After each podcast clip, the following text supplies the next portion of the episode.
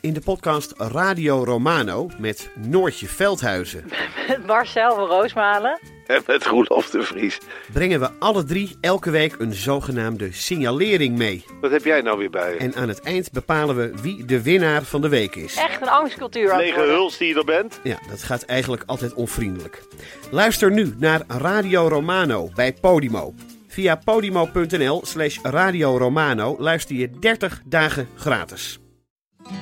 Kijk, het gesprek begon ogenschijnlijk over het onrecht dat mensen wordt aangedaan als er zo'n vernietigende recensie wordt geschreven. En wat dat met mensen doet. Ja. Daar leek het gesprek over te gaan. Maar gaandeweg, en dat is dankzij goed redactiewerk van mijn redacteur destijds, blijkt dat die test niet deugt. Via podimo.nl/gonzo luister je de eerste 30 dagen gratis naar Podimo. Podimo.nl/gonzo. Ich glaube, das Wichtige wird sein, dass wir in den nächsten Jahren angesichts auch großer Spieler auf der Welt, Vereinigte Staaten von Amerika, China, als Europäische Union möglichst geschlossen auftreten und möglichst einheitlich. Ansonsten werden wir zwischen den Interessen anderer zerrieben. Und wenn wir unsere eigene Stimme erheben wollen, wenn wir die soziale Marktwirtschaft als unsere Art des Lebens haben wollen, wenn wir einen guten Datenschutz haben wollen, wenn wir die Würde des Menschen achten wollen, dann müssen wir immer wieder auch Kompromisse unter uns finden. Denn wir kommen aus unterschiedlichen Geschichten und Kulturen. Und das ist eine Stärke Europas. Das erfordert aber auch besondere Toleranz und besondere Kompromissbereitschaft, ohne die Grundwerte in Frage zu stellen. Und das ist sozusagen die große Kunst, aber ohne den guten Willen aller Mitgliedstaaten und auch des Europäischen Parlaments wird das nicht gelingen. Dit is Betrouwbare Bronnen met Jaap Janssen.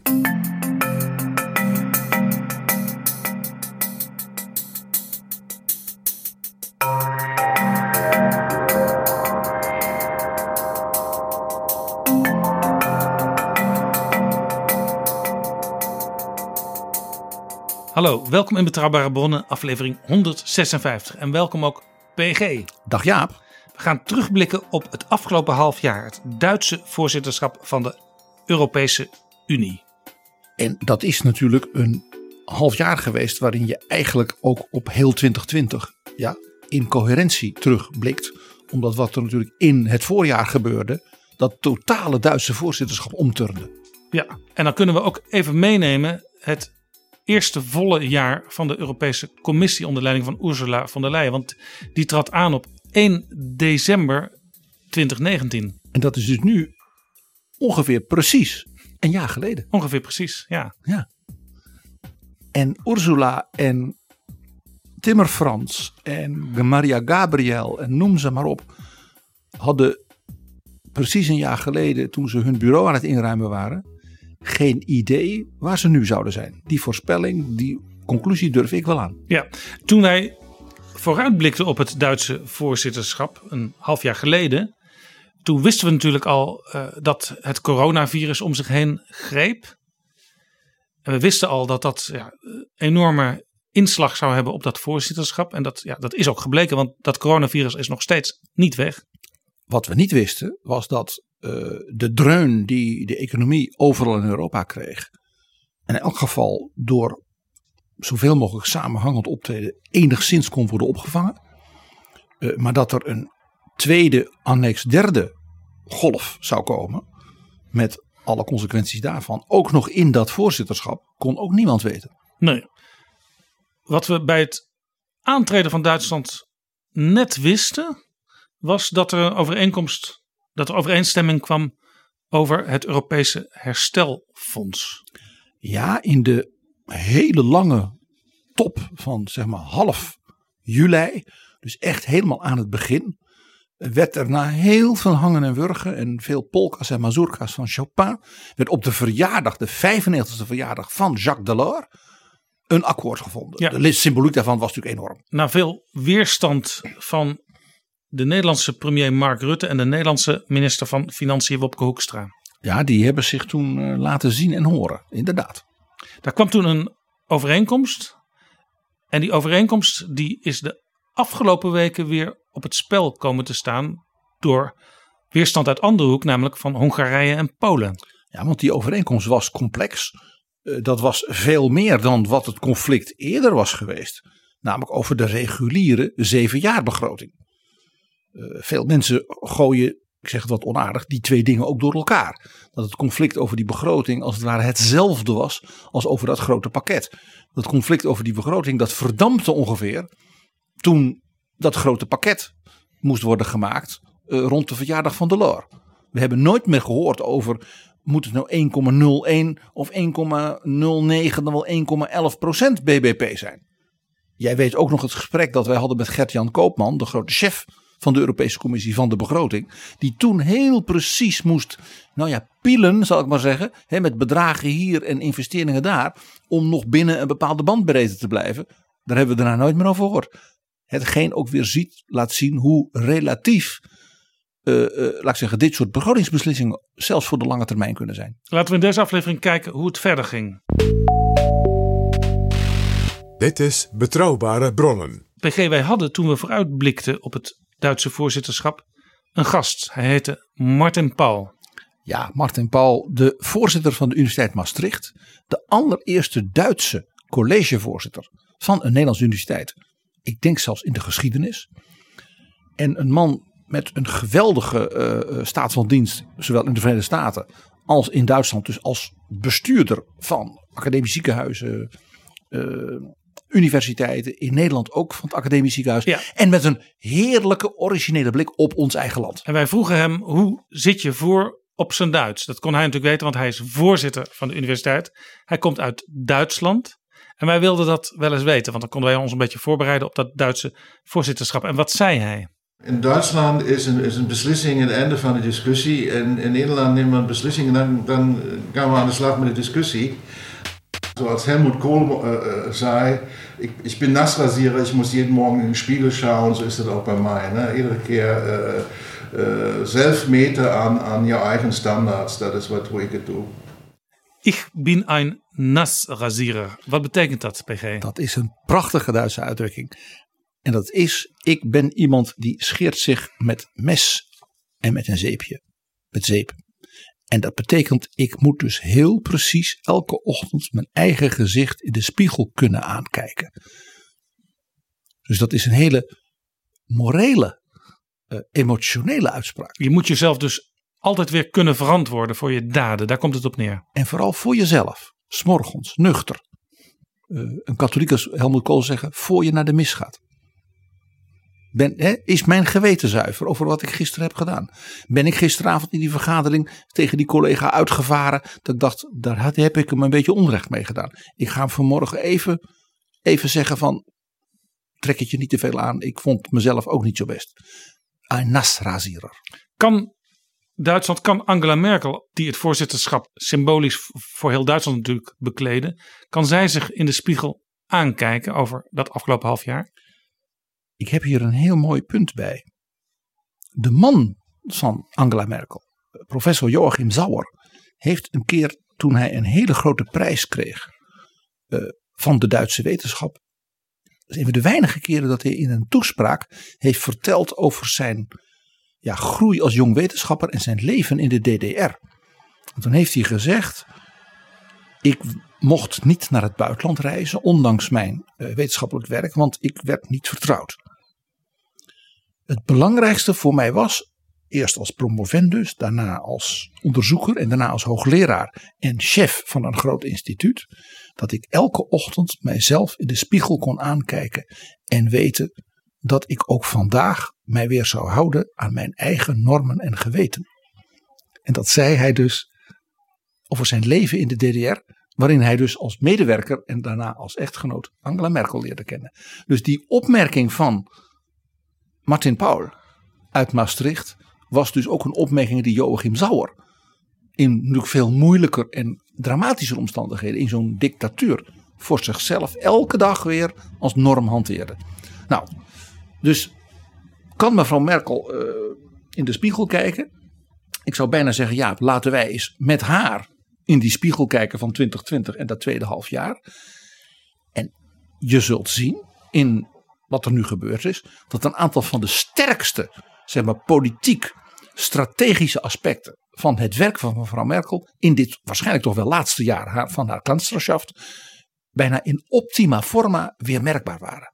Zij zei zelf over het voorzitterschap: ik heb genoten van het voorzitterschap.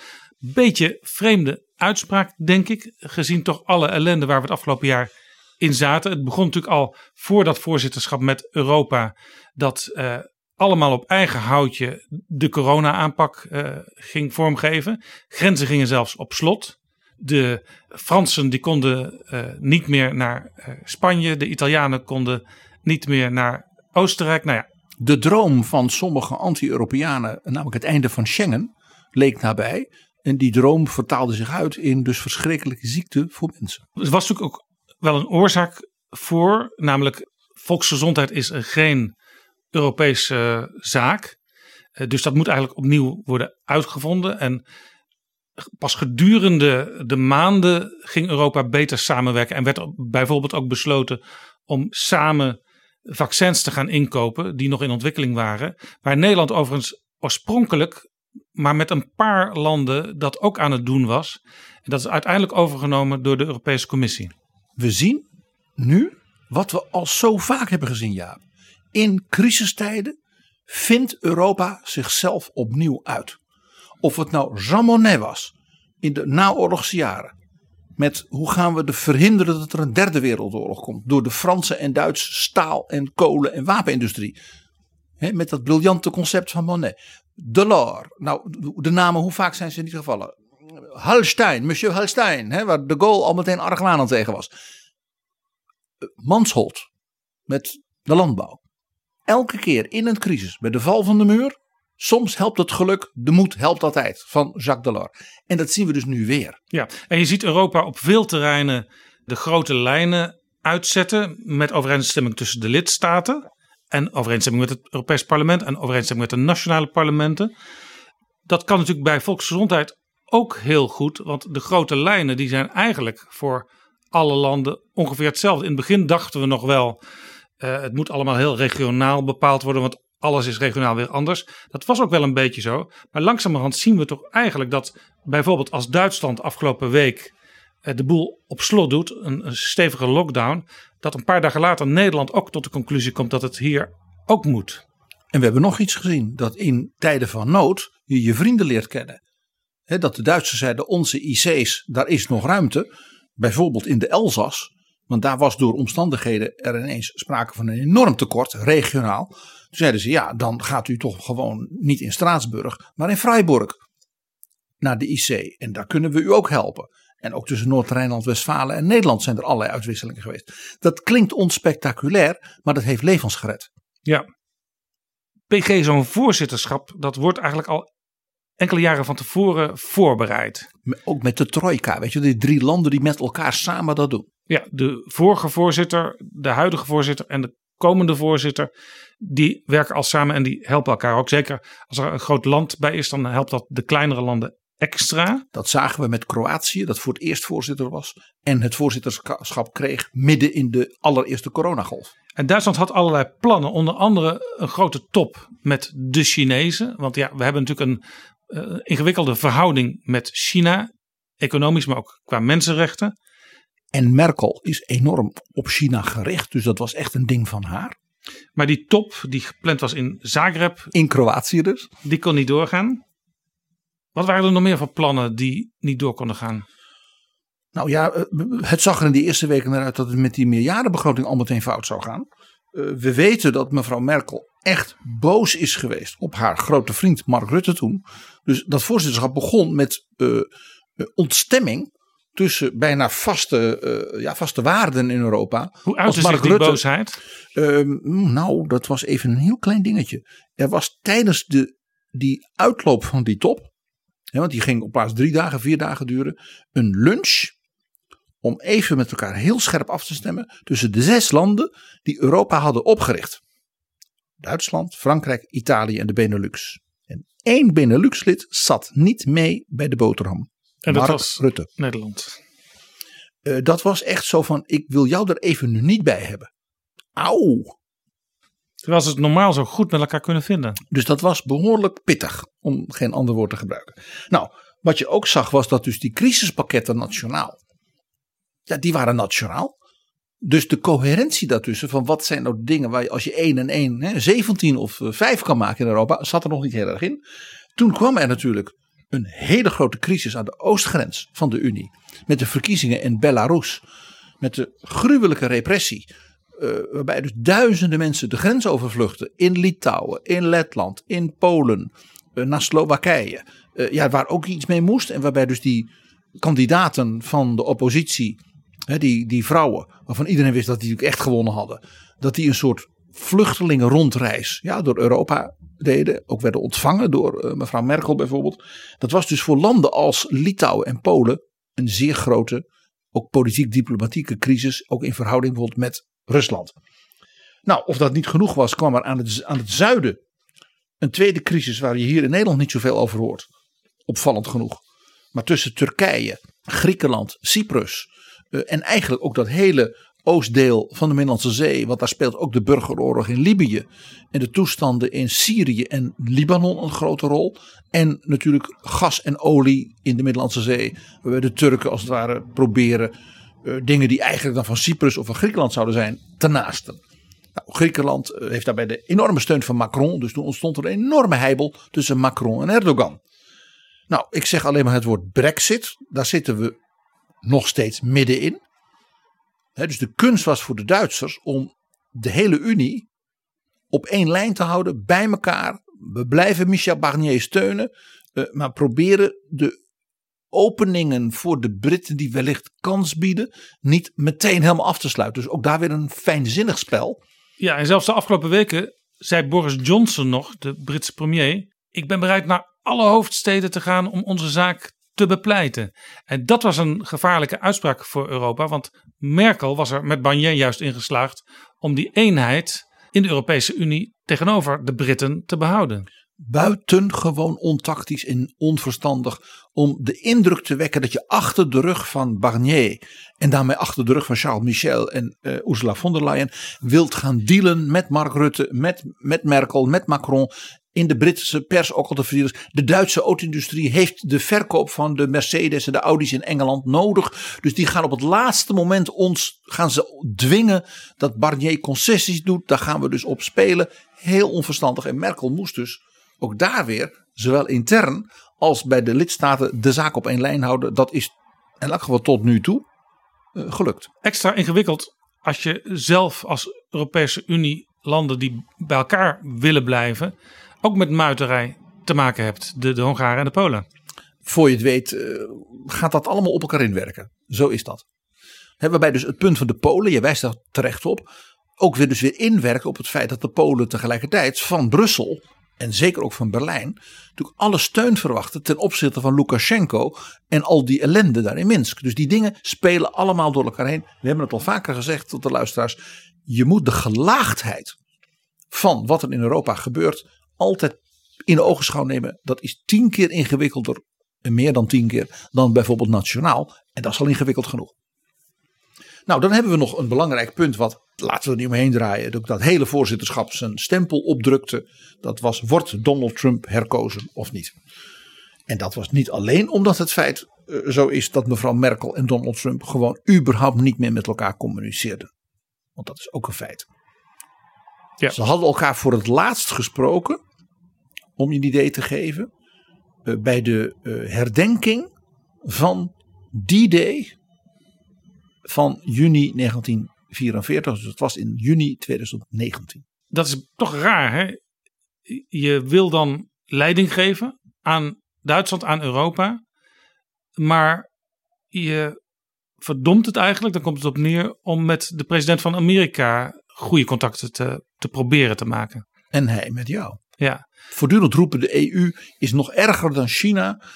Ze profiteren van ons. En dan ook voortdurend dat die Duitsers betalen niet genoeg aan de NATO. Alsof er een soort NATO-budget is dat de Duitsers niet vullen. Dat voortdurend weer de waarheid niet zeggen, daar komt het op neer, van natuurlijk complexe internationale verhoudingen.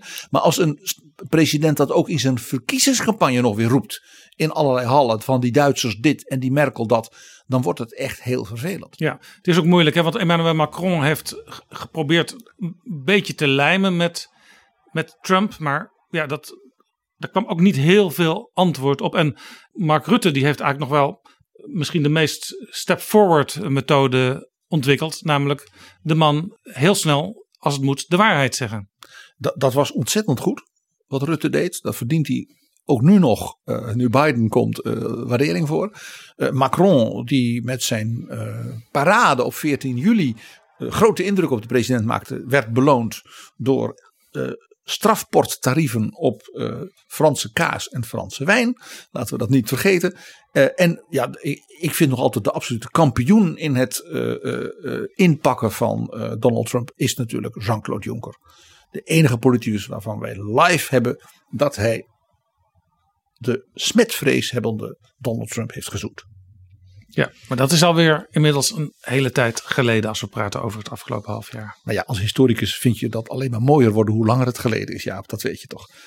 Nou, dan hebben we natuurlijk nog het tweede grote punt, de tweede coronagolf, die natuurlijk alles economisch en qua mobiliteit en dergelijke dynamiek in Europa natuurlijk ook in dat half jaar bedreigde. Kortom, Merkel zat voor, maar onder een wel heel somber gesternte en moest en enorm improviseren en tegelijkertijd kijken, houden we nou de lijnen lange termijn strategisch goed vast? Ja, als je kijkt in het algemeen naar de verhoudingen in Europa, dan is Europa erbij gebaat, kun je zeggen, als de Fransen en de Duitsers goed samenwerken.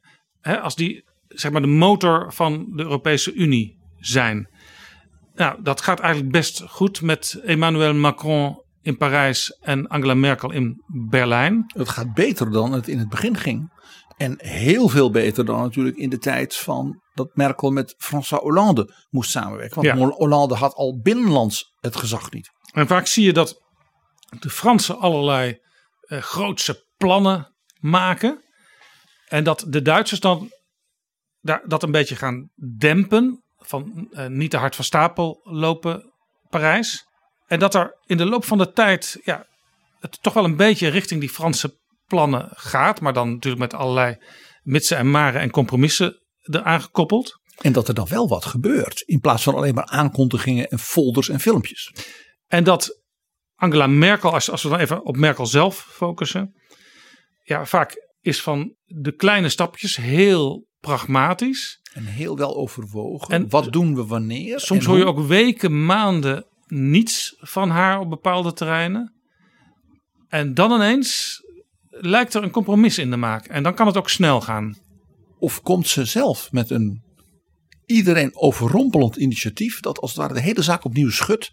En pas na een paar weken iedereen denkt, oh verdorie, daar was ze 3 maanden geleden natuurlijk eigenlijk al mee bezig. Ja, want in de tussentijd bezoekt ze de hoofdsteden. Premiers en presidenten komen bij haar op bezoek. En er wordt dus op allerlei niveaus gesproken de hele tijd. En zoals ze in Berlijn zeggen, die kanzlerin regeert niet nur, sie simst. Sie simst. Dat is dus appt. Dat heet in Duitsland simsen. Nou sms en dan dat is simsen.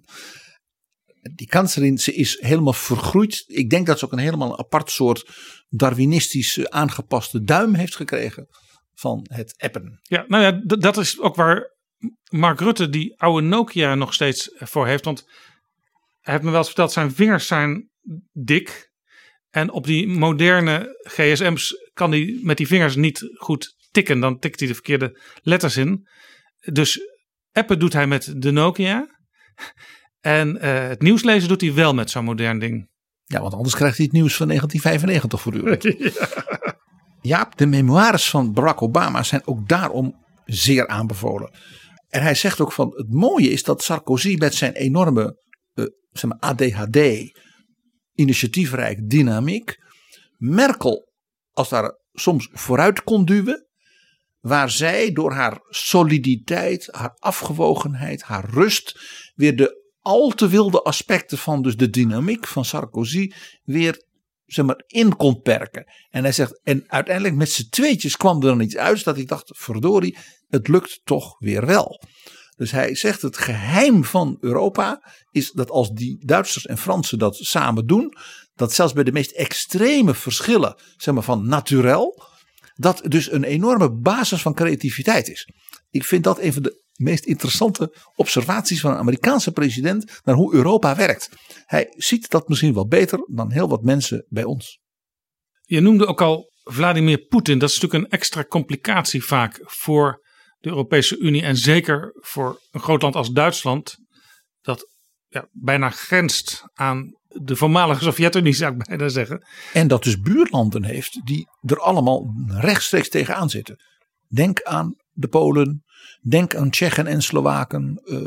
Dat zijn voor de Duitsers dus veel meer nog factoren in het dagelijks gebeuren dan dat voor ons is. Ja, en we hadden natuurlijk in deze periode ook te maken met de gifaanslag op Navalny, de oppositieleider. Daar zag je nou een mooi voorbeeld van dus dat afgewogen opereren van Merkel. Maak er niet een gigantische diplomatieke crisis van zomaar, maar wees wel heel helder. Dus wat gebeurde er? Er werd een soort Duits militair vliegtuig in gang gezet dat dus de stervende Navalny naar Berlijn vloog. Daar waren dus antigifdoktoren. Dus in de IC van de Charité waar Martin Paul de grote baas van is geweest in Berlijn. Die dus die man letterlijk van de dood hebben opgehaald. En hij dus in Der Spiegel vertelde dat hij toen hij weer wat beter was op een zondagochtend ineens bezoek kreeg van Angela Merkel.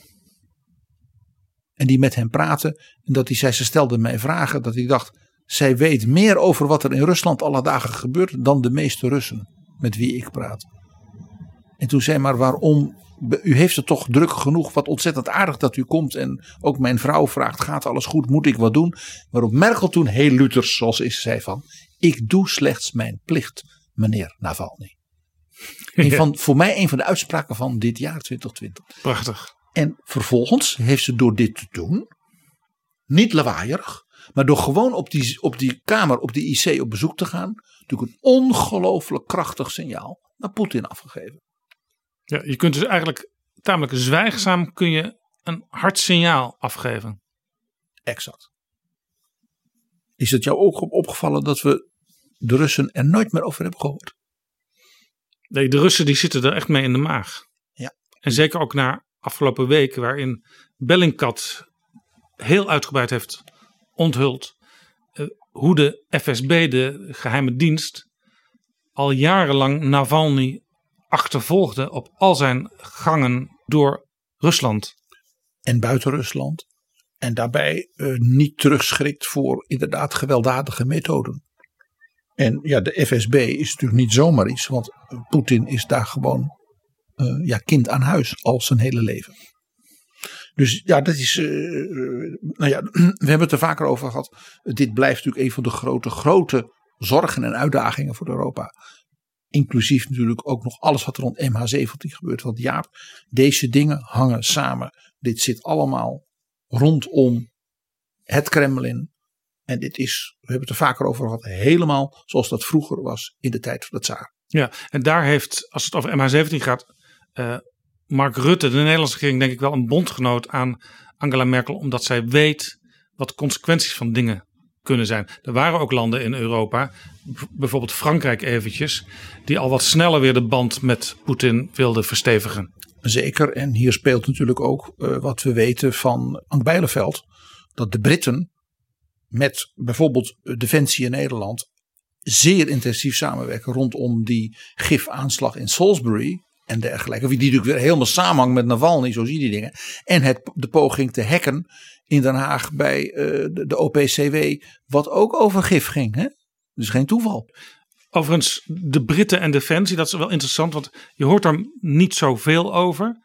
Maar de Europese Unie en ook de Britten zelf, die willen wel heel graag innig verbonden blijven als het gaat om defensiesamenwerking. Zeker nu Europa steeds meer ambitie heeft om zelf meer aan defensie te gaan doen. En niet altijd alles alleen maar binnen de NAVO op te lossen. De NAVO, waar natuurlijk de meeste Europese lidstaten en de Britten ook lid van zijn. Die Europese invalshoek, daar willen de Britten bij betrokken blijven. En de Duitsers, de Fransen, Nederland ook, andere Europese landen willen dat ook graag. Ja, dat is zeker zo. En dat maakt dus het dreigen van Urker Visser-Kotters door de Royal Navy, dat Nelson met zijn afgeplakte oog, met zijn schepen dan een inval gaat doen in Volendam, allemaal wat hilarisch. Ja, laten we dat maar gauw vergeten. Ja. Dit is Betrouwbare Bronnen, een podcast met betrouwbare bronnen.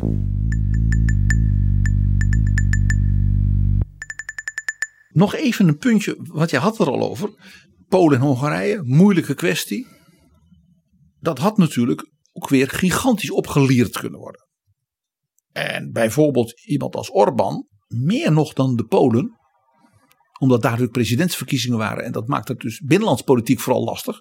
Maar Orbán had natuurlijk al verkiezingen gewonnen. Dus die ging zich ook enorm uiten. Beledigde ook collega's. Zeker ook Mark Rutte. Beledigde ook zeer heftig. Omdat daar ook emotie ook bij zit. Mensen als Donald Tusk. Dus christendemocraten. Ook uit Oost-Europa. Ja, die zeg maar geestelijk en politiek een wat andere ontwikkeling hebben doorgemaakt. Zal ik maar zeggen. Dan Orbán. Dat zit dus nog veel feller. Ja, laten we even luisteren naar Orbán die iets zegt over Mark Rutte. Dat was bij de top in juli toen het al ging, voor het eerst eigenlijk op het niveau van regeringsleiders, over het koppelen van geld uit fondsen geven aan lidstaten. En dus noodgeld. Hè? Om zeg maar te herstellen van de coronacrisis. Om die te koppelen aan hoe lidstaten omgaan met de rechtsstaat. En dat was natuurlijk rechtstreeks aan Hongarije en Polen gericht. En die waren ook heel erg boos. En Mark Rutte, dat viel mij op, die was hier een groot voorstander van die koppeling. En Orbán was daar boos over. I don't know what is the personal reason for the Dutch prime minister to hate me or Hungary. But he is attacking so harshly. And making very clear that because Hungary, in his opinion, does not respect the rule of law, must be punished financially. That's his position. Which is not acceptable, because there is no decision about what is the rule of law situation in Hungary. Dat was Viktor Orbán, die ook wel af en toe dictator Orbán genoemd wordt in de Europese Unie. Ook dit weer met dank aan Jean-Claude Juncker. Ja, die verwelkomde hem een keer met, daar komt de dictator. Welkom, dictator. Hi, dictator. En gaf hem toen een tikje op zijn wang. Ja. Dat was een soort liefdevolle vorm van vernedering, zoals je ze zelden zijn publiekelijk in de diplomatieke sfeer ziet. Ja, maar mij verbaasde het. Ik dacht, zou dit echt doorgaan, die rechtstreekse koppeling in die plannen? En dat is toen geaccordeerd zelfs door Hongarije en Polen uiteindelijk. Want de manier waarop de Duitsers en Merkel dit varkentje hebben gewassen, om die term maar eens te gebruiken, is van een finesse, Jaap. Zelfs ik heb maar adem gehad toen ik zag en ook vanuit het Brusselse hoorde hoe dit als het ware werd aangepakt. Want wat Merkel heeft gedaan is, ze heeft geen enkel kabaal gemaakt. Dat is heel opmerkelijk. Ze heeft bijvoorbeeld haar minister Heiko Maas heeft in Der Spiegel, scherp, hij is SPD, dus ze heeft scherpe taal gesproken. Merkel liet anderen het woord doen. Dus Heiko Maas, minstens zo interessant, ze liet nog iemand anders het woord doen. Zeer scherp. Manfred Weber. Dus de Beierse aanvoerder van de Europese Christendemocraten in het Europees Parlement, die zei, ik trek namens de grote fracties, dus de Sociaaldemocraten, de Liberalen en de Groenen, wij zijn het volstrekt eensgezind, wij laten ons ook niet uit elkaar spelen als parlement. Want wij zijn het parlement dat de mensenrechten moet verdedigen. En dat liet ze dus een, wij zouden zeggen, conservatieve Beier doen. De spitsenkandidaat van de EVP. Dus die dus ook de steun had gehad daar van meneer Orbán. Dit is interessant, want het Europees parlement had dus een hele forse, ferme opstelling. En werd niet teruggefloten. Steviger ook dan de oorspronkelijke regeringsleiders. Want die hebben hun been moeten bijtrekken. En juist dat parlement, waar Mark Rutte in het verleden wel eens van heeft gezegd, dat is een feestcommissie op zoek naar een feest. Met andere woorden, wat hebben we aan het Europees Parlement? Daar verwees Mark Rutte de afgelopen maanden een aantal keren naar. Van ja, wat het parlement vindt is belangrijk en daar moeten we echt terdege rekening mee houden. Dat zag je ook vorige week op die top. Dat Mark Rutte met David Sassoli, een aantal keren in gesprek was, de voorzitter van het parlement, om met hem af te stemmen of het parlement dit allemaal nog kon meemaken, wat ze als een soort last resort compromis aan het bedenken waren. En Jaap, dit zijn van die kleine finesses, waarvan ik hoop dat onze luisteraars die op prijs stellen. David Sassoli is een Italiaanse christendemocraat en is dus van de partij Forza Italia van Berlusconi. En Berlusconi heeft allerlei warme banden met zowel Poetin als Erdogan als Lukashenko. En je raadt het al, ook met Viktor Orbán. Ja. Namelijk als zakenman. Ja, en ze hebben natuurlijk ook wel iets met elkaar, ook in de politiek. Want het zijn allemaal plume populisten. En niet zonder ego. Heel ander soort christendemocraten dan Merkel. Ja. Nee, en om de complexiteit nog even extra aan te geven. Duitsland zelf heeft natuurlijk ook historische en geografische banden met Hongarije, met Polen. Zeker, met beide. Dus het is niet zo dat als er een probleem is, dat er dan meteen met deuren wordt geslagen. Sterker nog, dat dan meteen deuren dicht worden gegooid. Je wil eigenlijk altijd toch wel een kiertje open houden. En daarbij geldt voor Duitsland nog iets. Dat Duitsland, als het gaat om Hongarije, Orbán, maar ook Roemenië en dat soort landen, altijd wil optrekken met Wenen. Dus ook al zijn Sebastian Kurz en Merkel op qua persoonlijkheid en generatie en manier waarop ze christendemocratie beleven misschien best verschillend, is de verscheidenheid qua naturel aanzienlijk. Op dit punt zullen ze altijd proberen één lijn te trekken. Een gesprek van Rutte en Sassoli. Nou, je hoort al hoeveel lagen. We hadden het er eerder over hoe gelaagd Europa is. Dat je dus ook die culturen, die historie, die belangendingetjes. Zo'n Berlusconi met zijn mediabedrijven. Want daar hebben we het gewoon over. Dat je dat allemaal moet aanvoelen. Wil je effectief opereren. Ja, en daarom vind ik het ook zo belangrijk om in zo'n gesprek als dit al die lagen nog even te noemen. En die complexiteit ook te benadrukken. Want dit maakt het juist vaak voor populisten in politieke debatten makkelijk om Europa de schuld te geven van alles en nog wat. Want ja, de gemiddelde burger volgt het allemaal niet zo. En die denkt, ja, wat doen ze daar ingewikkeld in Brussel? Het is dan altijd in Brussel, terwijl het in feite de hoofdsteden zijn, de nationale parlementen, het Europees parlement. Ook dat is een heel complex speelveld. Maar ja, die gemiddelde burger volgt wel alles wat er gebeurt in de Champions League en in allerlei sportdingen, waarvan ik denk, wat is dat ingewikkeld? Dan zou je toch Europa ook kunnen volgen. Ja, maar dit en daar weten wij dan weer helemaal niks van. Nee, dus ik heb ook niet zo heel veel geduld hoor met die gewone burger die dat roept, want die roept dat bij die andere dingen nooit. Nou, wat deed nou het Duits voorzitterschap? Merkel liet dus het Europees parlement een streep in het zand trekken. En dat deed dus haar partijgenoot, landgenoot Manfred Weber, die daarmee de linkse partijen, om het maar even zo te zeggen, in Europa, de op rechtsstaat gerichte liberalen, denk aan mevrouw Vestager en de Scandinavische liberalen, in zekere zin met zich meenam. En daarmee verhinderde dat er van die kant door individuele mensen die ook graag in het nieuws wilden komen van de linkerzijde enorm getoeterd werd. Zodat Orbán wel terug moest gaan slaan en dus alle deuren inderdaad dichtgegooid werden. Doordat Weber dat dus deed, als Beierse christendemocraat, was het één namens ongeveer iedereen behalve de extreem links en extreem rechtse gekkies in het Europees parlement. Maar tegelijkertijd hield hij de zaak ook bij elkaar. Ja, want de druk op Orbán werd dus veel groter. We hebben vaak gezien in het verleden dat Orbán juist misschien wel genoot van tegenstand van mensen als Guy Verhofstadt. Want dan kwam Orbán weer uitleggen in het Europees parlement hoe hij er tegenaan keek. En dan was het de rest tegen hem. En hij werd nationaal gebruik kon hij dat wel hebben. En hij werd niet begrepen in Brussel. Men had geen respect voor Hongarije. En dat kon hij natuurlijk op de plaatselijke televisie. Zeg maar het journaal van Boedapest was natuurlijk feest. Dan ging je 10% omhoog in de peilingen. Ja, dat spel moet je wel een beetje snappen. Maar toch, hier in Nederland bijvoorbeeld denken wij toch regelmatig. Ja, wat moeten wij nog met zo'n Hongarije onder die man? Mark Rutte zelf heeft in de Tweede Kamer een keer geopperd. En daar was hij ongeveer de eerste mee.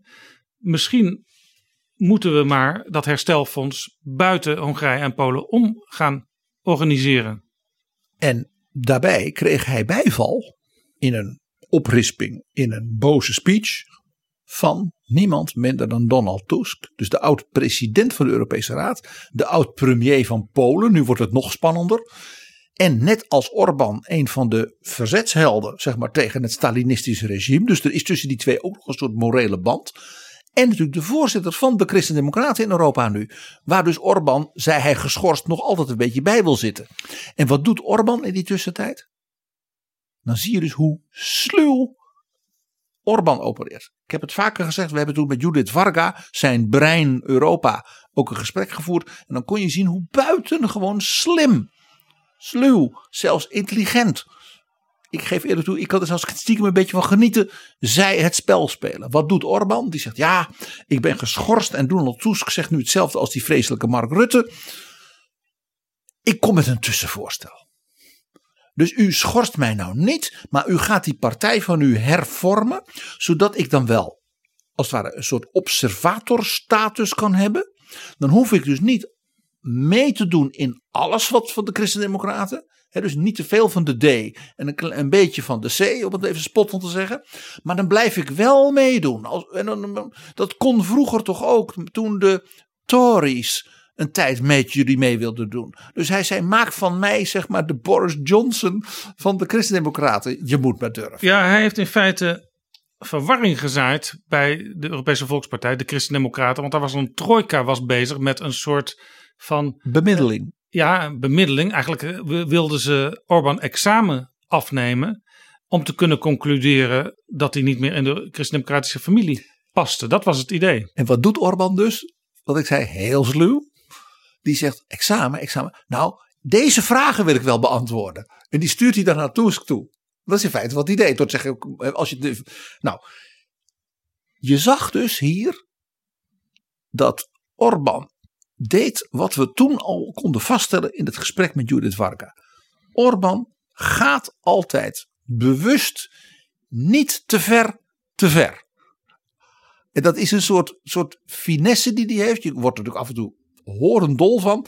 En een man als Donald Tusk met zijn wat opvliegend karakter en zijn geweldige formuleerkunsten dan. Die schiet er ook even uit zijn slof. Dat is ook best goed af en toe natuurlijk.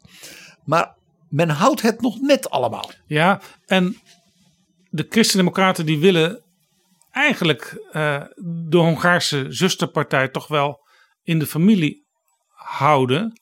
Het zwarte schaap is wel een lid van de kudde. Ja, terwijl je zou ook kunnen zeggen, Hongarije is niet zo'n groot land.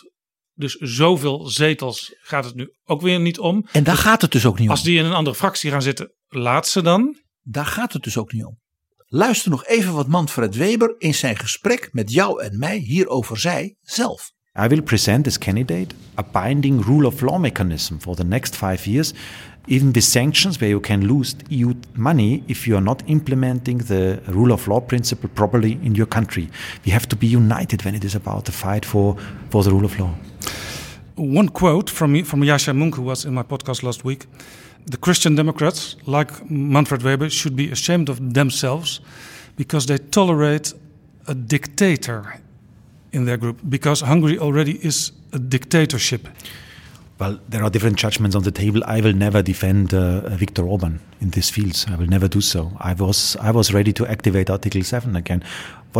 What should I do otherwise? On the other hand, the court case is on the table. I think it's also a question of fairness, also in a way of rule of law, respecting the rule of law, to wait now for the outcome of the judgment. Dat was Manfred Weber. Toch is dat vaak wel reden voor andere politieke families, de Sociaaldemocraten, de Liberalen, de Groenen, om te zeggen, ja, wat willen die Christen-Democraten nou eigenlijk? Ze laten het zich allemaal doen. Ik word nu even partijpolitiek, dus ik zal het niet erg maken, ja. Maar de Groenen hebben net de 5 sterren van Italië toegelaten. En de enkele leden, 4 leden. Want die 5 sterren, die bestaat ook uit heel veel verschillende stromingen die je in Nederland niet in één fractie zou zien. De Sociaaldemocraten hebben een buitengewoon kwestieuze Slovaakse partner gehad. Die heeft gelukkig wat gesaneerd sindsdien en heeft een hele foute Roemeen. Ja, nee, dus, maar goed, dit loopt meer in het oog. Maar ik kan me ook wel voorstellen, je denkt natuurlijk ook, dit is wel de partij van de premier van Hongarije. Dat was ook in Roemenië zo. Dus dan kun je op het allerhoogste niveau blijven praten. Nee, maar goed, het punt is, we zaten nu in die situatie dat Polen en Hongarije dachten, wij gaan all-out spelen. We gaan verdeeldheid kweken tussen die regeringsleiders. Het leek er bijvoorbeeld even een tijdje op dat de premier van Slovenië om allerlei bijna Habsburg historische redenen, Carolien de Gruyter luistert vast weer mee, toch wel begrip had voor Hongarije. He, dus toen dacht hij, oh, ik heb steun. En toen kwam, door dus die harde opstelling van Weber en het hele Europees parlement, de situatie ineens heel helder. Dit was dus chefzagge. Alleen als Merkel, met haar gezag, en de steun daarbij natuurlijk van Charles Michel en Ursula von der Leyen, want die gingen zich natuurlijk nooit uit elkaar laten spelen. Als die dus met z'n drieën onder leiding van Merkel met een soort tussenoplossing kwamen, maar niet een slap compromis, maar met iets, ja, briljants, zou men eruit kunnen komen. Chefzagge, zoals dat de Duitsers dat zo mooi noemen. En patsboem, die altijd zo geduldige, modererende, ja, zich bedekt houdende Merkel, die komt ineens met een tussenoplossing. Nee, met iets heel nieuws. En dat was dus echt een complete overrompeling, vlak voor die Europese top.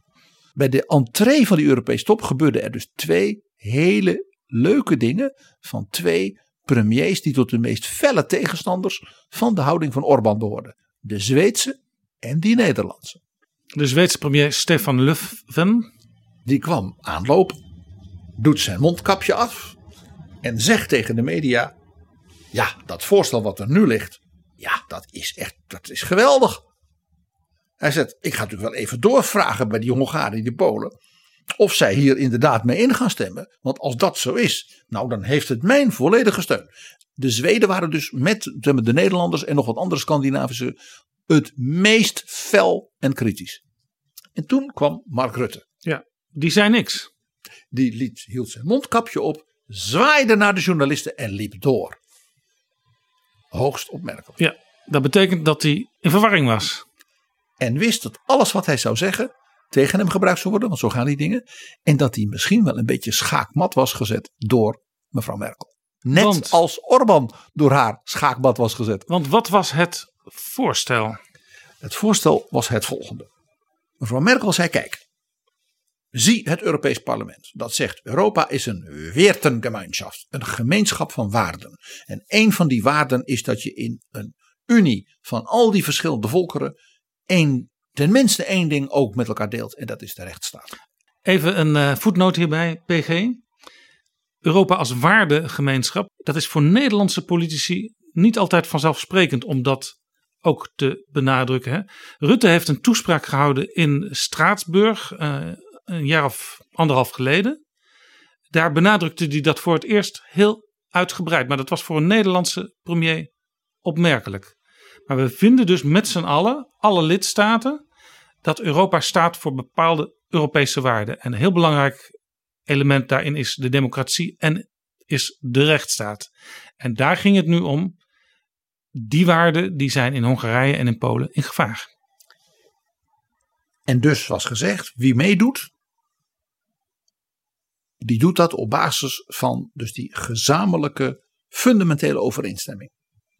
En wie zegt, nou op dat punt wil ik toch wel een paar dingetjes voor mezelf doen waar jullie het allemaal, ik rommel een beetje met de benoeming van rechters en dat soort dingen. Nee, dat ga je niet doen, dan mag je niet meedoen. Het is niet voor niks dat als je lid wil worden van de Europese Unie, dat je echt jarenlang je best moet doen en bewijzen moet tonen dat je aan allerlei zakelijke dingen kunt voldoen. Dat gaat dan bij wijze van spreken over douanerechten, van alles en nog wat. Maar dus ook over die waarden, over de democratische waarden en de rechtsstaat en nog andere waarden. Dat wordt getoetst en daar wordt over gerapporteerd voordat bijvoorbeeld het Europees Parlement instemt met de toetreding. Ja. En om je een voorbeeld te geven, toen Roemenië en Bulgarije zouden toetreden, hebben dus de Nederlandse politieke partijen, het Europees Parlement, echt heel verschillend gestemd.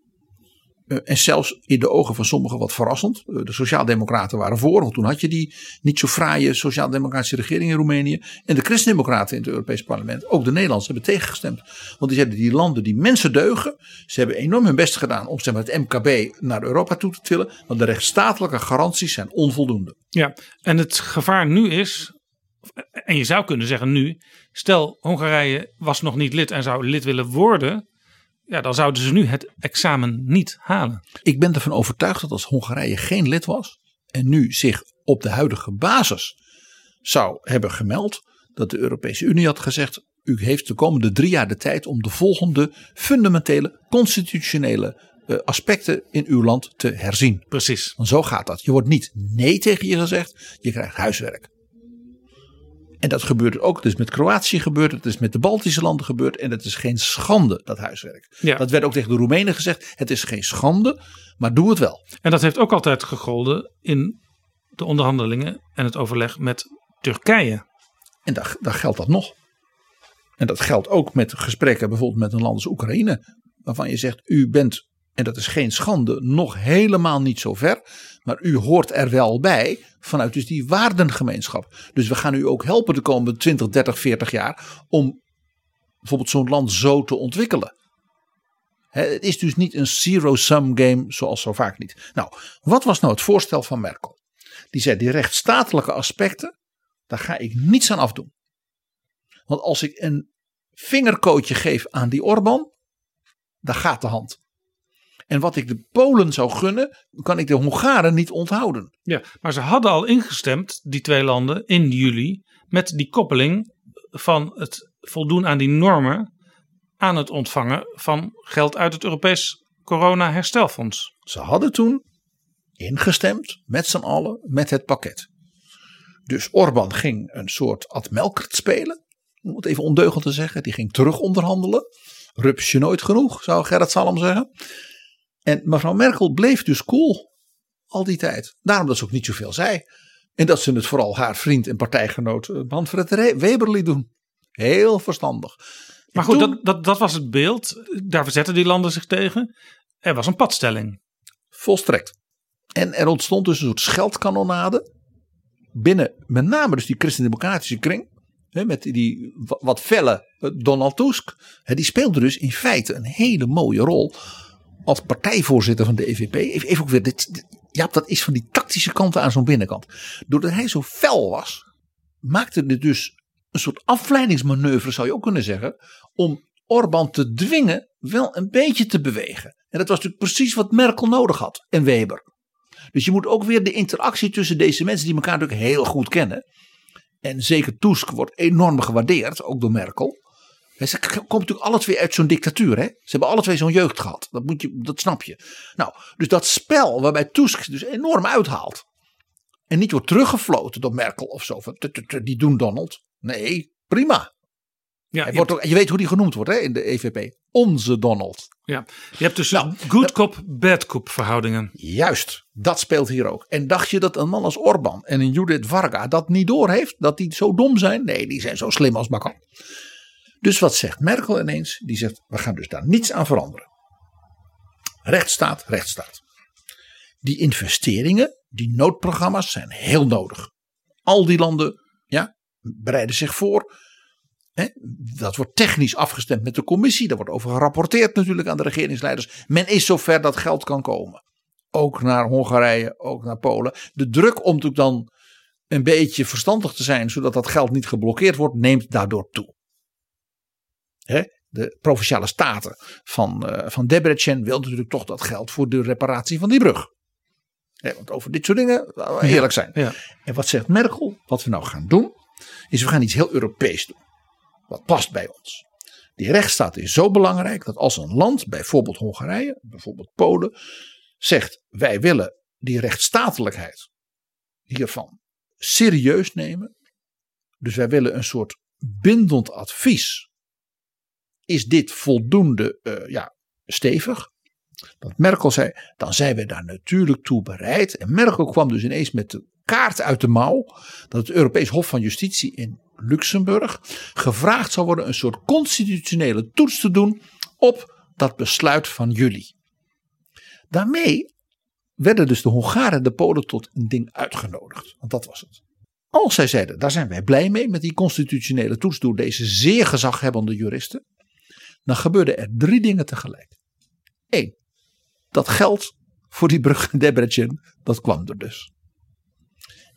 En dat is van belang gelet op de nationale verkiezingen van meneer Orbán volgend jaar. Ja. Want zo gaan die dingen soms. Even, dat geld dat kwam er dus omdat zo'n toets altijd tijd neemt. Juist.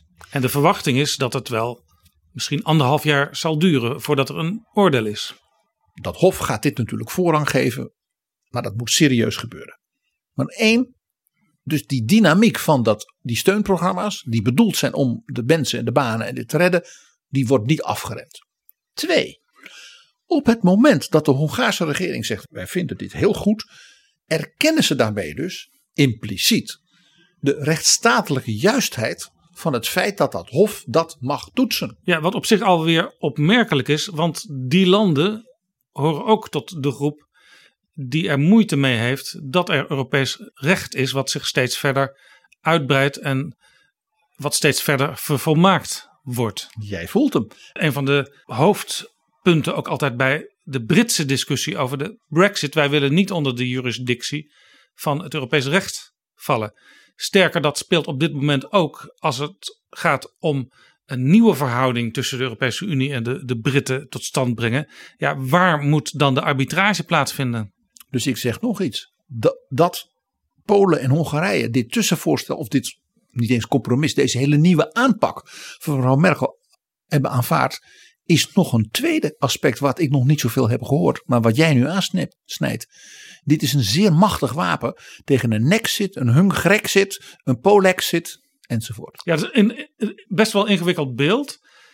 Binnenslands wordt er dus gemorreld aan democratie en rechtsstaat in landen als Hongarije en Polen. Maar tegelijkertijd accepteren zij het verder groeien van het Europese recht. Wat weer, zeg maar, de Europese rechtsstaat aan het vervolmaken is. En daarmee de druk intern op de lange termijn, onstuitbaar gaat maken. En dat is dus het derde aspect. Dat is dat ze daarmee ook hebben geaccepteerd dat als de rechters in Luxemburg concluderen: dit is conform de verdragen. Dat zij niet meer kunnen zeggen: ja, maar dat geldt niet voor ons. Hier is geen opt-out. Dus zou je kunnen zeggen dat ze nu een fuik ingezwommen zijn? Ja, een dure fuik. Een voor hen dure fuik. En even nog heel, ja, gewoon lekker cynisch hoe dat gaat in de politiek en in Europa en al die ingelaagdheid. Stel nou die rechters zeggen over 2 jaar, ja, we vinden het wel heel moeilijk, we komen er moeilijk uit. En ze hebben nog een jaar extra nodig. En dan iedereen voelt aan zijn water, oei. Ja? Stels als die rechters zouden zeggen, ja, dat had misschien toch niet gemogen volgens de verdragen. Weet je wat er dan gebeurt? Dan wordt er gewoon een knip aangebracht tussen die rechtsstatelijke eisen en het besteden van dat geld. Punt. Maar toch, daags na dit compromis in Europa wijzigt Hongarije de grondwet. Daar staan allerlei dingen nu in de nieuwe grondwet over het traditionele gezin dat uit een man en een vrouw moet bestaan. Geen adoptie door LHBT'ers, et cetera, et cetera. Dus ze laten meteen weer zien, ja, wij gaan gewoon door met waar jullie zo tegen zijn. Ja, zij wijzigen hun grondwet. Dat doen andere landen ook wel eens. En dat is een zaak waar Europa niet over gaat. Dat zou hier in Nederland door heel veel mensen op links en op rechts ook niet gewaardeerd worden. Als werd gezegd in Europa, ja, zo'n monarchie, dat past niet meer in deze tijd. Dus jullie maken er maar een republiek van. Nee, op dat punt moet je even dingen niet door elkaar halen. Dat zijn grondwettelijke aspecten. Als er een Hongaarse burger die zou willen adopteren, daarmee dus naar het Hof van Justitie in Luxemburg gaat, is er door, dus waar we het net over hadden, wel iets gebeurd. Want de Hongaarse regering heeft in feite geaccepteerd dat het Hof van Justitie over dit soort toetsingen zich mag uitspreken. Dus die stap van Merkel met die toetsing door die rechters, die in feite dus bindend is, want anders is het geen constitutionele toetsing, is van enorme betekenis. En ik ga jou iets zeggen, ik heb er geen enkel bewijs voor, maar ik heb mijn water, zeg maar, dat ik weet wie dit heeft bedacht voor mevrouw Merkel. We hebben het er eerder over gehad met Carlo Trojan. Welke Duitser is briljant in het onderhandelen en zelfs denken van juridische trucs, van onmogelijke verdragen en hoe je dingen dan in elkaar schuift. En dat is Wolfgang Schäuble. Ik ruik hier op een of andere manier ook door de scherpte hiervan het vernuft van Wolfgang Schäuble. Ik heb geen enkel bewijs, maar ook de manier waarop het op het laatste moment en doordat iedereen min of meer omvalt, dit is een Schäuble manoeuvre. Toch PG, op de wat langere termijn zou alles goed kunnen komen. Het Europees Parlement heeft met grote meerderheid deze week ingestemd met alles wat is afgesproken. Ook bijvoorbeeld de liberalen waar Sophie in het veld in zit. En zij zei wel, ja, door nu alles weer uit te stellen. Ja, maar het is dus geen uitstel. Dan heeft ze, ik ben even onaardig. Kan Orbán wel, als het wat langer duurt, de volgende verkiezingen weer winnen. En dan zitten we er nog heel lang aan vast aan die man. Dat pleit niet, vind ik, voor Sophie. Om zo te redeneren. Nou ja, maar het is wel natuurlijk Orbán die ook zorgt dat hij door allerlei foefjes geholpen wordt om wat langer aan de macht te blijven. De kieswet, die is veranderd ten nadele van kleinere partijen. In de nieuwe grondwet staan ook dingen over de besteding van publiek geld, die minder transparant wordt. Allemaal ten gunste natuurlijk van de regerende partij Fidesz. En zo gaat dat. In elk land, want we willen toch in Europa verscheidenheid en dat elk land weer zijn eigen soevereiniteit heeft, weet je nog? Ja, dan moet je niet zeuren als een ander land dat maximaal oprekt. De situatie is nu wel, en dat is gelukkig in Europa zo, dat elke Europese burger in zo'n situatie dus een hogere rechter heeft bij wie die langs kan. En het interessante dus van wat er nu bedacht is, is dat de positie van die rechtsstatelijke garanties op een buitengewoon, ja, mag ik zeggen, slimme, intelligente manier is versterkt. Terwijl iedereen dacht, men gaat hier in een slap compromis met uitzonderingsoptouten toestanden, zoals je bijvoorbeeld rondom de euro in het begin wel eens nodig had. En dat is er dus niet gekomen. Even, hoe reageerden de Hongaren daar nou op? Nou, wij kennen haar, Judith Varga, de minister van Justitie van Orbán. Die was heel blij Europa. Op Twitter, zag ik. Die tweet was geweldig. Het was een triomf. En Hongarije hoefde niet dus door de knieën.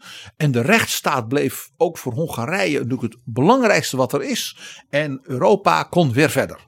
Dus zij deed alsof die toetsing door het Europees Hof een vorm was van dat de Hongaarse kritiek als het ware min of meer al gold. Een geschenk aan Hongarije. Ja.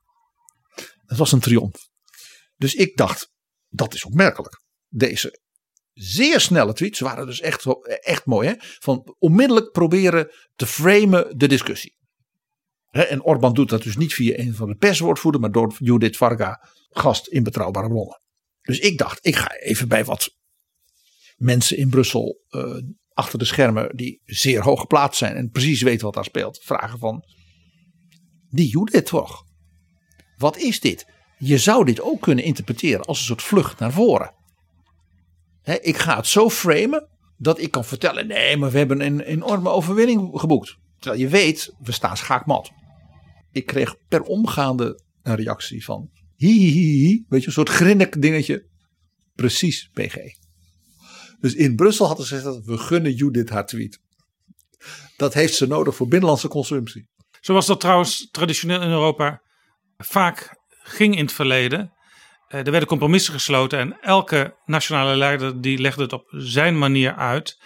En voor binnenlandse consumptie was het een ander verhaal dan in dat belendende land. En jij weet uit mijn gesprek met Jacques Delors daarover, ik heb het alles verteld, dat zijn irritatie, hij was toen 85. Hij zei, dan komen ze naar die persconferentie en dan houden ze dus niet een goed Europees verhaal, maar dan roepen ze, Chicanier. En toen deed hij dus onmiskenbaar Nicolas Sarkozy na, geen vriend van hem. En hier zag je dus die bekende schritt voor schritt benadering van Merkel. En dan ineens op een fundamenteel punt eigenlijk de situatie, ja, game change karakter geven. Hè, met die blij verraste zweet. En de maar stille Mark Rutte en de vlucht naar voren van Judith Varga. Allemaal in een situatie doordat Merkel ineens weer, ja, je zou bijna zeggen, ze had weer toegeslagen. Als we naar dat Duitse voorzitterschap kijken en dat ook in relatie brengen tot de Europese Commissie, die bij het aantreden een dik jaar geleden zei: wij willen een geopolitieke commissie zijn. Wij zien de schuivende panelen in de wereld. Wij zien de Amerikanen, onze vrienden meestal, maar met Trump toch een beetje ingewikkeld.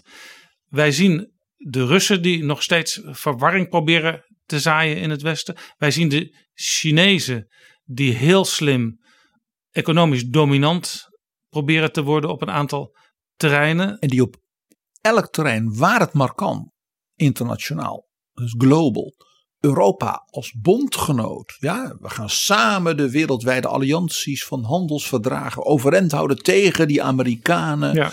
Daarmee China ook de vriendschap tussen India en Europa altijd probeert. Ja, maar wij zijn ietsje belangrijker. Dat is een aspect in Azië dat je niet moet onderscheiden. En waar de Chinezen ook Duitsland als belangrijk land zien. Want ook daar zijn een aantal samenwerkingen mee. Zoals dat trouwens voor Poetin natuurlijk al heel lang geldt. Dat hij wil samenwerken ook met zaken die in Duitsland spelen. Wat is op dat geopolitieke front gebeurd tijdens het Duitse voorzitterschap? Er zijn drie heel belangrijke, bijna last minute signalen, initiatief gekomen. En één bijna alles overkoepelend geheel. We doen eerst even die drie last minute dingen. Merkel heeft onmiskenbaar, zoals we dat van haar kennen, gewacht tot haar moment. Maar het was geprepareerd. Het waren dus geen improvisaties op het laatste moment in de laatste weken van haar voorzitterschap. Ze heeft gewacht tot het volkomen helder was dat Donald Trump niet herkozen was. En toen heeft zij op twee terreinen haar eigen ministers, dus niet Ursula von der Leyen, maar de Duitse ministers van het voorzitterschap, een soort majeur gebaar, een initiatief laten lanceren. Als eerste, het zal je niet verbazen, haar rechterhand in alles, Peter Altmaier. De minister van Economische Zaken en Klimaat. En voormalige chef van het Bundeskanzleramt.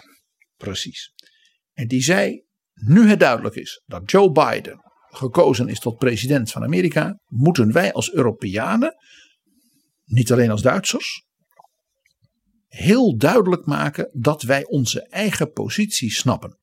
Wij moeten dus nu niet zeggen, oh mooi, die Trump is weg. Nou, we horen wel waar die Biden mee komt. Ja, en we gaan weer over tot de orde van de dag waar die 4 jaar geleden tot stilstand gekomen is. Wij zullen als Europeanen naar de Amerikanen moeten uitstralen. Wij willen met jullie, zoals altijd, als vrienden opereren. Maar wel als Europa, als partner. En wij hebben ons verbonden bijvoorbeeld in de NATO, ja, aan die investeringen. Wij gaan dus in het kader van de handelsverdragen met elkaar proberen al die rare strofportdingen weg te doen. We gaan, waar het gaat om China, gezamenlijk optreden waar het gaat om bijvoorbeeld intellectual property. Dus Europa moet in feite zelf een soort bod formuleren aan Amerika, aan president Biden en zijn ministers om te zeggen, kunnen we hier voor de komende 10, 15, 20 jaar een soort framework formuleren waarin dus twee westerse, democratisch op vrijheid gerichte wereldmachten elkaar respecteren en daarin samenwerken. Ja, en vergeet ook niet, heel belangrijk in dit verband, wat gaan we doen als Europa, maar ook als Verenigde Staten met de tech-giganten zoals Google, Facebook, Amazon. Ook het Amerikaanse huis is ermee bezig wetgeving te ontwikkelen om die bedrijven toch enigszins in het gareel te krijgen. En ja, de Europese Commissie is daar ook al een aantal jaren mee bezig. We gaan nog meemaken dat mevrouw Vestager als eurocommissaris op dit terrein zeg maar in een hoorzitting in de Senaat en in het Huis misschien wel gaat optreden. Kijk, als dit type bod, zeg maar strategie Altmaier, wordt uitgewerkt, ja, en dat bij wijze van in januari, februari van Europa bij Biden ligt, dan kon er dus wel eens een hele serie versnellingen die Biden ook wil. Want dat weten we. Een aantal dingen terugdraaien en dergelijke. Maar alleen maar terugdraaien is geen beleid. Het opnieuw zeg maar met leven vullen, maar ook actualiteit vullen van die samenwerking is nog veel belangrijker. Dus dat initiatief van Altmaier, dat was heel opmerkelijk. Hij kwam daar dus gewoon zelf mee. Niet de ochtend na de verkiezingen, maar toen Trump met zijn het klopt allemaal niet en zo genoeg irritatie had gewekt. En iedereen zei maar Joe heeft toch echt gewonnen. En toen kwam hij daarmee. Maar je kunt dus zeggen dat Merkel en mensen als Altmaier om haar heen. Die hebben al stapeltjes op hun bureau liggen. Waar ze op het juiste moment naar kunnen grijpen en dan handelen. Maar het belangrijkste is dat ze zeggen wij willen dat kader. Wij willen niet allemaal losse dossiertjes. Maar we willen dus gewoon voor de komende 10, 25 jaar dat we elkaar echt begrijpen. Een strategische alliantie. Juist. Dat is nogal wat hoor. Want het betekent dat Europa hier de voorzet doet. Niet de Verenigde Staten.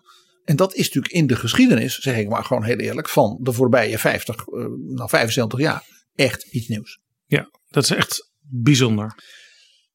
En alsof dat niet genoeg was, kwam Heiko Maas, dus de minister van Buitenlandse Zaken van Duitsland, SPD... Die kwam in een interview in Der Spiegel van zeer recent. Het was het nummer 50, gedateerd Sinterklaas, 5 december. Met een zeer gewaagd voorstel. Die zei twee dingen. 1. De Verenigde Staten en Europa kunnen alleen samen zeer goed tot afspraken komen met China. Want anders wordt het tegen elkaar uitgespeeld. En voor Europa, voor Duitsland, is een goede relatie met China op het gebied van de handel en dit essentieel. Dus een soort handelsoorlog als Trump met China deed is geen goed idee. Vanuit dus diplomatiek, strategisch oogpunt, los van de handelspolitiek. Hij zegt maar als Europa en Amerika samen hierin optrekken, dan zal je zien dat de Chinezen natuurlijk zeggen, dan komen we tot afspraken. Europa is natuurlijk economisch een supermacht. En hij zei nog iets. Wij weten dat president Biden het akkoord van zijn president Barack Obama rondom Iran, de fameuze Iran-deal, wil herstellen. Alleen Iran heeft in die 4 jaar onder Trump natuurlijk gezegd, ja, wij gaan ons er wel een beetje aan houden. Hè. We willen Europa en de andere landen die het hebben getekend niet volledig van ons vervreemden. Maar ja, we gaan wel een beetje jommelen. Ja, en dit is ook best wel lastig voor Joe Biden en zijn nieuwe minister van Buitenlandse Zaken, Tony Blinken. Want in Amerika heeft men heel veel moeite, ook binnen de Democratische Partij, met het gedrag van Iran. Zoals wij dat trouwens in Europa ook wel hebben. Niet minder. Ja. Dus wat zegt Heiko Maas? Die zegt wij zouden als Europese ondertekenaars van de Iran-deal. En dat is dus Frankrijk, Groot-Brittannië en Duitsland. Dus 2 kernmachten met een veto in de Veiligheidsraad en Duitsland. Als grote industriële macht en in zekere zin ook de aanvoerder, zeker dit voorbije half jaar, van Europa. Wij moeten tegen Iran zeggen, die deal gaan we herstellen en die gaan we zeg maar, opnieuw met leven vullen. Van onze kant. Sancties, meer ruimte voor economische verkeer. Moeten jullie ook wat aan die mensenrechten natuurlijk doen. En heel duidelijk, jullie hebben nu 4 jaar lang een beetje zitten rommelen. Jullie zijn een nieuw soort raketten gaan bouwen. Waarmee je dus heel makkelijk Tel Aviv kunt opblazen. Dat gaat niet gebeuren. Dus er komt een Iran-deal 2.0.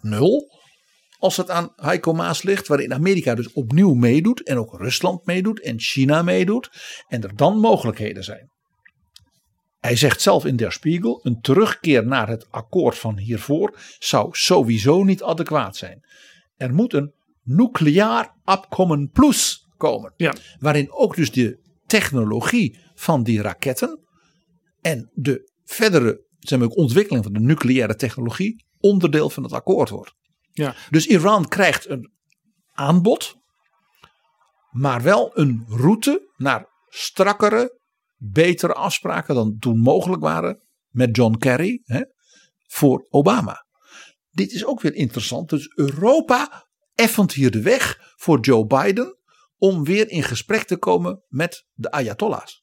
Europa kan zich echt bijna onmisbaar maken als het op deze manier probeert wereldpolitiek te bedrijven. En dat Europa beseft, dat blijkt uit beide elementen, dat het dat ook moet. Ja, en dit is misschien ook in het groot vergelijkbaar met zoals de Unie met een land als Hongarije omgaat. Namelijk een ingewikkeld land, maar het is wel een land waar je iets mee moet. Waarvan je niet kan zeggen, ja, we doen de deur dicht en we kijken er nooit meer naar. Het land is er en je moet daarmee wirtschaften. Om het eens Duits te zeggen. Dus jij zegt eigenlijk, we hebben Mullah Victor in Budapest. Zou je kunnen zeggen, ja. Derde grote punt. Dat is zeer recent. En is uit de mond van twee mannen. Waarvan je, als je de namen hoort, dat ze gezamenlijk met een initiatief komen. Dat je onmiddellijk weet, this is serious. Het is namelijk Bruno Le Maire en Peter Altmaier samen. Ja, Bruno Le Maire is de minister van Economie en Financiën van Emmanuel Macron. Dus de eerste man in de Franse regering. Die dus die meerdere ministeries combineert. Waarvan jij en ik weten, oh ja, dat was toen de baan van Jacques Delors onder Mitterrand. Iemand van dat gewicht en ook van dat IQ en politiek vernuft. Ja, en die heeft een mooi interview gegeven aan het Handelsblad. Het Duitse Handelsblad. Handelsblad in Duitsland, dat is zeg maar wat de Financial Times is voor de Engelstaligen. En dat deed hij samen met de al eerder genoemde Peter Altmaier. En het interview begint met een klagende Bruno Le Maire dat ze om 7:30 al aan hun Zoom-schermen zaten voor dat interview. En dat klagen was natuurlijk omdat iedereen weet dat Peter Altmaier iemand is die graag heel vroeg in de ochtend al gaat werken. Zodat hij s'avonds als hobbykok mensen uit eten kan hebben en dan is het werk gedaan. Dit zijn de ministers van Economie en Financiën, zeg maar de Wopke Hoekstra en Erik Wiebes van Frankrijk en Duitsland. In één persoon ook. En bovendien, Wopke Hoekstra kent Bruno Le Maire natuurlijk heel goed. Die hebben met elkaar al veel de degens gekruist. Nou, die komen met een werkelijk ongelooflijk gedurfd voorstel. En die zeggen, wij moeten vanuit de gedachte dat we nu al moeten nadenken en prepareren, niet alleen maar in theoretische zin, het Europa na corona. De investeringen die we doen van de noodfondsen natuurlijk hun werk laten doen, maar wij moeten nu al nadenken wat we doen na de noodfondsen. Er zijn grote terreinen van technologische, economische ontwikkeling waar Europa zijn eigen positie enorm moet versterken. We kennen die terreinen, we zetten daar de beste koppen op en zij zeggen wij moeten zo'n 100 miljard nu al als het ware gaan voorbereiden voor lange termijn conjunctuurprogramma's. En ze hebben gezegd bijvoorbeeld rondom de verdere ontwikkeling van artificial intelligence en dergelijke. Hebben ze een advies, ik geloof van McKinsey of zoiets. Waarvan ze zeggen daar is voor 40 miljoen aan niet besteden investeringen. Dus investeringen waarvan iedereen zegt die zouden we nu moeten doen. Maar dat ligt nog niet op de plank ook financieel. Dus laten we dat dan nu wel doen in coronatijd. Want dan heb je die mensen aan het werk. Je hebt die IQ's aan het werk. En je hebt die bedrijven als het ware in een soort extra dynamische vliegwielfunctie. Dit is interessant, want bij de discussie over de Europese meerjarenbegroting voor de komende 7 jaar. Daar zaten natuurlijk ook allerlei gelden in voor wetenschap en innovatie. Die zijn in juli wat verminderd. Omdat met name een land als Nederland wilde dat die begroting niet te veel steeg. En dat was dus slecht voor de innovatie en voor de universiteiten zou je kunnen zeggen. Maar dit plan, dat kan daar weer een heleboel plussen bovenop zetten. Ja, en er zit een heel leuk element in dat interview. Waarin namelijk Altmaier en Le Maire het niet helemaal eens zijn. En je raadt dat het betreft de bankenunie en de kapitaalmarktunie. Oh, vertel even. Want dit is interessant, want hier is ook weer interessant bij natuurlijk. Waar staat Nederland dan uiteindelijk in die verhouding? En jij en ik weten, Wopke Hoekstra heeft het onszelf gezegd, dat hij op dit punt het heel erg goed kan vinden met zijn Franse collega. Vertel even in een paar korte zinnen waar het verschil zit. Nou, Le Maire zegt, wij moeten de komende maanden de integratie van de eurozone, het economisch beleid versterken. Daar is alle reden toe. En Altmaier zegt, ja, we hebben met de bankenunie al een historisch compromis bereikt. Oftewel, die zegt, het is wel genoeg. Le Maire zegt, de eerste prioriteit hierbij is de kapitaalmarktunie samen met de bankenunie. Dus die gooit hem er nu bovenop bij die Duitsers. Maximale druk. En dan heeft hij een argument daarvoor. En dat is heel duidelijk uit het interview dat Altmaier daar eigenlijk van zegt van, nou dat zegt Bruno Le Maire, ik zeg nu maar even niks. En het argument is, ik lees nu voor, de biotechnologie sector, waar dus Europa enorm ook in moet investeren. Laat ons nou juist zien dat we heel diepe goed gegarandeerde kapitaalmarkten nodig hebben. Want de investeringen voor bijvoorbeeld de vaccins ten aanzien van corona, die zullen toch wel moeten komen uit een kapitaalmarkt die dus weet dat dit verantwoord is wat we doen. Dat als je dat doet, dat die risico's niet zomaar tot ellende leiden. Hij zegt, de tweede prioriteit is dat we toch echt daarom een Europees budget ontwikkelen binnen de eurozone. En dat is weer een punt waar Nederland niet voor is. Maar je ziet dus dat Le Maire, die speelt hier dus heel tactisch, maar ook heel echt lange termijn spel. De bankenunie, de Duitsers hebben dan een compromis waar ze nog net mee kunnen leven.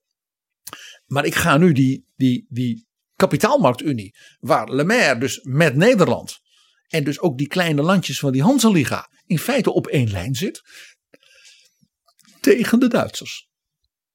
Nog spannender, de Duitse minister die hierover gaat is uiteindelijk letzten endes niet Peter Altmaier, maar Olaf Scholz. Van de Sociaaldemocraten. En dat is de kandidaat, bondskanselier van de Sociaaldemocraten. Dus ook hier weer het partijpolitieke aspect speelt in een democratie nu helemaal altijd terecht een rol. Dus dit raakt ook de verkiezingen in Duitsland in september volgend jaar. Ja. Dus die twee Duitse-Franse ministers, die komen dus met een gedurfd, een soort langere termijn strategie, maar nu wel snel de eerste stappen zetten, zegt Le Maire. En met een soort, wij zouden in Nederland zeggen, een soort Wopke Wiebesfonds van Europa voor lange termijn investeringen, voor dingen waarbij je na corona de economie versneld weer aan de praat krijgt. Dus toen ik dat las, dacht ik, dit is interessant dat deze twee mannen dus hun kop op het hakblok leggen. Dat is politiek, dus dan weet je, dit is dus echt, dit gaat gebeuren. En toen dacht ik, misschien is het wel een leuk idee voor het Wopke Wiebesfonds. Om te zeggen, hoe kunnen wij maximaal aansluiten met wat Nederland hier doet bij dus die lange termijn investeringen. Want wat blijkt? De twee heren noemen onderwerpen waar dus dat geld bij voorkeur naartoe moet. En dat zijn ongeveer alle onderwerpen die Hoekstra in zijn Humboldt-reden noemde. Artificial intelligence, nieuwe digitalisering, G5, technologie, de biotechnologie met oog op de gezondheid. En ook de dingen die dus in het Nationaal Groeifonds als hoge prioriteiten zijn genoemd. En we weten dat als je als lidstaat zulke dingen samen doet met fondsen uit Europa, dat 1 en 1 niet 2 is, maar 10. Ik denk dat Hoekstra en Erik, of zoals jij het zegt, Wopke en Wiebes, dit idee van de Fransman en de Duitser zullen omarmen. Want voor hun eigen fonds hadden ze oorspronkelijk in hun hoofd misschien wel 100 miljard euro opzij te gaan zetten via leningen. Dat, volgens mij was dat het idee vooral van Hoekstra. En ik heb de indruk dat Wiebes en de VVD dat een beetje allemaal hebben ingeperkt. Ja. Vanwege ook de corona, we moeten al zoveel schulden maken. En uiteindelijk is besloten om voorlopig 4 keer 5 miljard te gaan lenen op de kapitaalmarkt. Maar als je dat zou combineren met dit, ik zal maar zeggen, Peter Bruno Fonds. Oh, dat is wel een leuke, Jaap. Het Peter Bruno Fonds. Dan kun je die 5 miljard per jaar, maal 4, weer misschien een soort extra boost geven. En Jaap, in deze terugblik op 2020 en in het bijzonder dat Duitse voorzitterschap, zien we dus dat het inderdaad zo historisch is geweest op vele punten. Rechtsstaat, geopolitiek, economische crisisaanpak. Als het Nederlands voorzitterschap toen in 1991, wat het verdrag van Maastricht opleverde, na de val van de muur en alles wat er toen gebeurde. En dat mevrouw Merkel hiermee voor de komende voorzitterschappen, dat zijn wat kleinere landen als Portugal en Slovenië, in feite hen al een implementatietraject heeft geschetst. Jullie kunnen dit invullen. Alles staat klaar, dat kunnen jullie goed. Zeker Portugal is een ervaren land qua voorzitter. En daarmee heeft Merkel, toch weer typisch Merkel, Schritt für Schritt die lange Termijn in Gang gezet. Wir haben jetzt sozusagen noch ein bisschen auch Arbeit übrig gelassen für unsere portugiesischen Nachfolger. Ich wünsche Antonio Costa auch alles Gute. Und ich darf Ihnen sagen, dass diese Ratspräsidentschaft Freude gemacht hat. En heel tactisch, het helpt natuurlijk waarschijnlijk de verkiezingen in Duitsland in september aanstaande en de verkiezingen in Frankrijk in voorjaar 2022. Als er een nieuwe president moet komen. Ja, er is nog wel één vuiltje blijven liggen. Iets wat al ruim 3 jaar speelt in de Europese Unie. En dat is niet opgelost. Heeft ook weer te maken met tegenstand van Hongarije en Polen. En dat is toch nog de poging de afgelopen weken om over de asielzoekers overeenstemming te krijgen. We weten, er was ooit een plan om asielzoekers pondsgewijs over de lidstaten te spreiden. En elkaar ook financieel te helpen als het zwaar was om te dragen. Maar daar hebben Hongarije en Polen meteen al van gezegd dat gaan wij nooit doen. En dat hebben ze de afgelopen weken ook nog een keer herhaald. Dat is iets wat blijft voortslepen. Dat blijft voortslepen en ik voorspel dat als nu Portugal en Slovenië het voorzitterschap nemen, dat niet heel veel beter gaat worden opgelost. Want Slovenië is natuurlijk een land dat toch met enige regelmaat, met wat sympathie naar de oude Habsburg-vrienden van Hongarije kijkt. En Portugal is een land dat, ik zeg het wat bruut, dat kijkt naar die oceaan. Ja. En is daar op dat punt een wat ander Atlantisch land. Heeft niet de last die Spanje, Italië, Griekenland wel hebben. En is te klein, denk ik, om als voorzitterschapsland hier enorm initiërend te zijn. Maar over Portugal en de bijzondere historie en het Portugees voorzitterschap wat nu komt, gaan we het, Jaap, in de serie die wij elk half jaar doen, binnenkort hebben. Ja, misschien leuk om te eindigen, PG. Ik zei al in het begin van deze aflevering, in Europa letten landen natuurlijk op elkaar. Wat doen anderen? En dat geldt ook in deze coronatijd. Duitsland besloot tot een zware lockdown. En vrij kort daarna deed Nederland dat ook. En Angela Merkel die sprak daarover in de Bondsdag. En toen hoorde je dat dit is de Merkel, mag ik het zeggen, dit is de late Merkel. Het is een Merkel die we heel lang vaak zo niet hoorden. Een vrouw die met haar grote politieke gezag ook haar morele gezag laat horen. En ook iets van haar, mag ik zeggen, haar emoties. Haar betrokkenheid bij mensen. En ook dat ze daar misschien anders dan vroeger als beta-vrouw nu bijna pastorale, de dochter van een dominee, woorden voor vindt die in Duitsland diepe indruk hebben gemaakt. Und so hart das ist, und ich weiß, wie viel Liebe dahinter steckt, wenn Glühweinstände aufgebaut werden, wenn Waffelbäckereien aufgebaut werden, es verträgt sich nicht mit dem Vereinbarung, dass wir zum Beispiel Essen und Verzehr nur zum Mitnehmen nach Hause wirklich vereinbart haben. Es tut mir leid, aber es tut mir wirklich im Herzen leid. Aber wenn wir dafür den Preis zahlen, dass wir Todeszahlen von Tag am Tag 590 Menschen haben, dann ist das nicht akzeptabel aus meiner Sicht. Und deshalb müssen wir da handeln.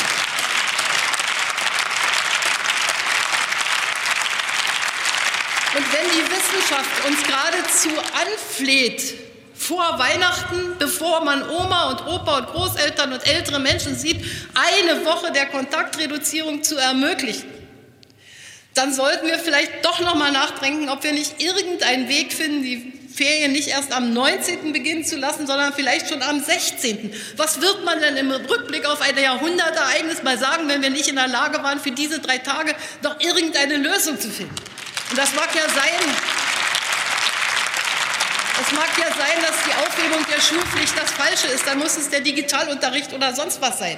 Ich weiß es nicht. Das ist auch nicht meine Kompetenz. Da will ich mich nicht einmischen. Ich will nur sagen, wenn wir jetzt vor Weihnachten zu viele Kontakte haben und anschließend es das letzte Weihnachten mit den Großeltern war, dann werden wir etwas versäumt haben. Das sollten wir nicht tun, meine Damen und Herren.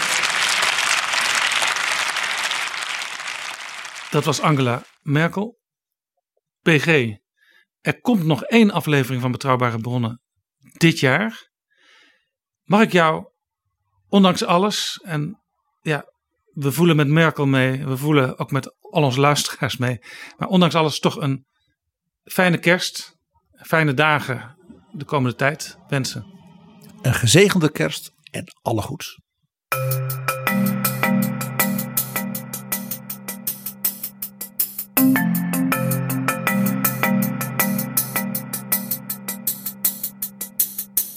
Zo, dit was Betrouwbare Bronnen aflevering 156. Er volgt dus nog 1 aflevering van deze weertvolle podcast net tegen het nieuwe jaar. De aflevering die je zojuist hoorde is mede mogelijk gemaakt door We Nederland en door donaties van luisteraars via de site vriendvandeshow.nl/bb. Die vrienden van de show krijgen binnenkort nog een speciaal bericht van mij, waarbij we ook 5 exemplaren van het nieuwe boek van PG verloten onder de vrienden. Tot volgende keer. Een fijn kerstfeest. Betrouwbare Bronnen wordt gemaakt door Jaap Jansen in samenwerking met dag en nacht.nl.